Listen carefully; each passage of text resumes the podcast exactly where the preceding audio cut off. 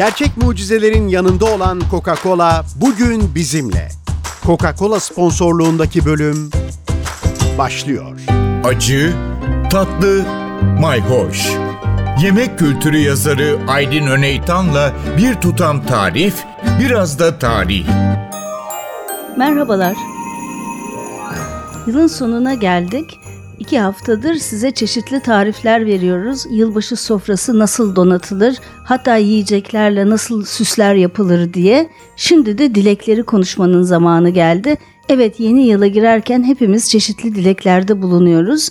Bütün dünyada da çeşitli kültürlerde aslında birbirine de çok benzer bir takım adetler var. Yeni yılın bolluk bereket getirmesi için. İşte şimdi bunlardan birkaç örnek vermek istiyorum. Örneğin İspanya'da tam yeni yıla girerken 12 adet üzüm tanesi yeniyor. Hatta herkes bunu külahlarda üzümlerini ellerine alıp e, meydanlarda toplanarak toplu olarak yapıyorlar. Her bir üzüm tanesi bir ayı temsil ediyor ve o yılın mutlu, bereketli ve şanslı geçmesini sağlıyor. Şimdi buna benzer bir uygulama Filipinler'de var. Orada da yuvarlak meyveleri yemek üzerine. Filipinler'de tabii ki çok İspanyol ve Portekiz etkisi var. Öyle bir esinlenme de olabilir yuvarlacık misket gibi üzüm tanelerinden.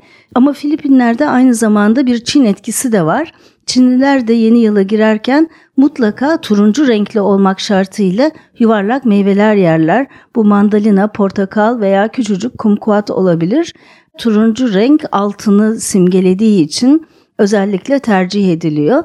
Böyle uygulamalara baktığımız zaman ülkeler arasında gene çok büyük benzerlikler görüyoruz. Bunlardan biri de küçük küçük taneli buğday ve mercimek. Her ikisi de bol parayı, bereketi simgeliyor. Buğday zaten bereketin simgesi. Ukrayna, Polonya e, hatta Rusya bu tür ülkelerde yeni yıla girerken haşlanmış buğday yemek adeti var.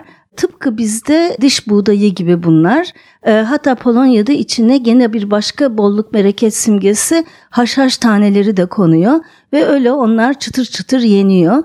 Benzeri bir uygulama Kıbrıs'ın Türkiye kesiminde görüyoruz.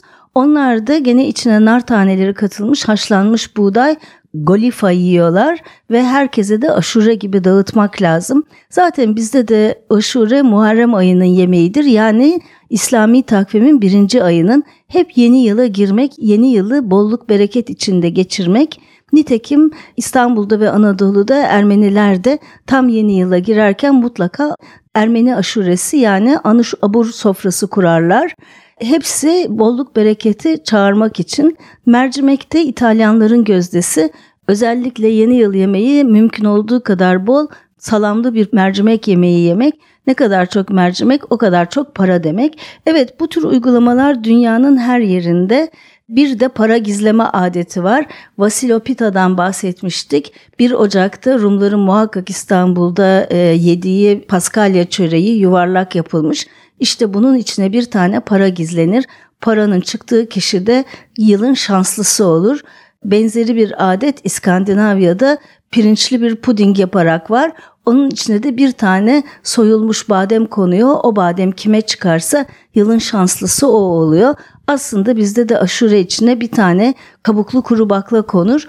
O bakla kime çıkarsa o şanslı olur. Hatta onu kurutup para kesesinde saklar, para parayı çağırır diye.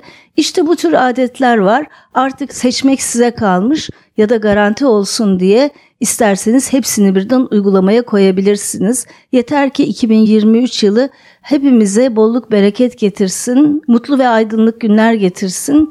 Yeni yılınız şimdiden kutlu olsun. Takibe devam edin. Yeni yılla Türk gibi sağlıklı başlıyoruz. Şimdiden söylemesi.